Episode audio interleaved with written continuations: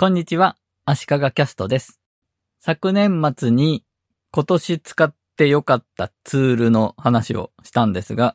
自分がよく使っているツール、人におすすめしたいツールという切り口とは別に応援したい好きなツールというのがあるなと思って、そういうツールを推しツールという言い方をしようと考えました。そこでちょいちょい推しツールという言い方を最近使っています。調べたところ、推しツールという使い方をしている人は結構いました。私が使っている、推しているソフトウェアという意味で使ってる人が多いですし、一つのソフトウェアの中の推し機能を推しツールと言ってる人もいました。イラストレーターの推しツールとか、クリップスタジオの推しツールといった使い方ですね。推しという言葉ですが、これは多分 AKB48 が世の中にわーっと出ていった時に、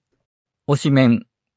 一押しのメンバーを意味する推しメン、そして推しという言葉が一般に広まっていったんだと思います。推しを応援するための活動を推し活と言って、これも一般的に認知される言葉になってるみたいですね。NHK の朝の番組の朝一では推し活特集を2回やってるんですね。1回目が2020年10月で人生が輝く秘訣推しのいる生活のすすめというタイトルで次が2021年1月で、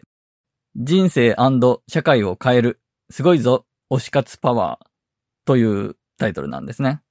要するに、推しがいるという生活は、人生に張りを持たせるし、いいものだといった感じのことを主張していて、まさに私もそう思っています。アイドルとかタレントとかアニメやゲームのキャラクターを押すのもいいんですが、ツールを押すというのも楽しいよというのが今回の趣旨ですね。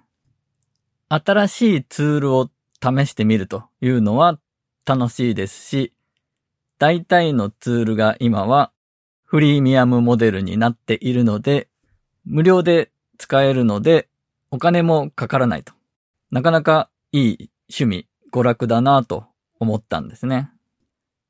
私の今の推しツールは、 Notion、Miro、Loom の3つです。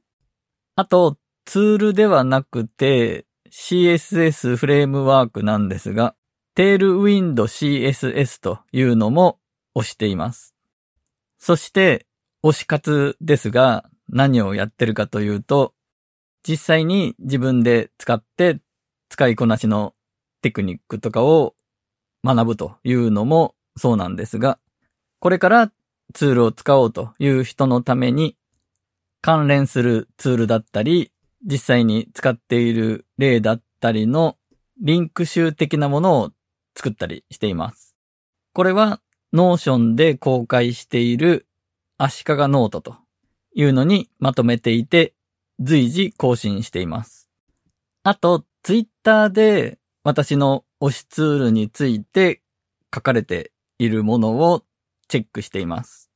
そして、困ってる人、つまずいてる人がいて、私が答えやヒントを与えられそうだなと思った時には、積極的に話しかけて、こうしたらいいんじゃないでしょうかみたいなことをコメントしています。AKB48 がテレビ出演した後で、あの金髪ショートの子が可愛いんだけど、誰みたいなツイートが結構出てくるんですね。で、それに対して、岡田奈々ちゃんですと。岡田奈々ファンの人が答えると。で、私がやっている Notion でこういうことできないのかという人に対して、こういうやり方ならできますよと答えてるのも同じノリなんですね。岡田奈々ちゃんファンと。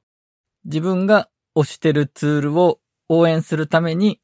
勝手にサポート活動を買って出てるみたいな感じですかね。そんなわけで、みんな私と同じようになれということではないですが、推しツールを作ってみるとどうでしょうかという話でした。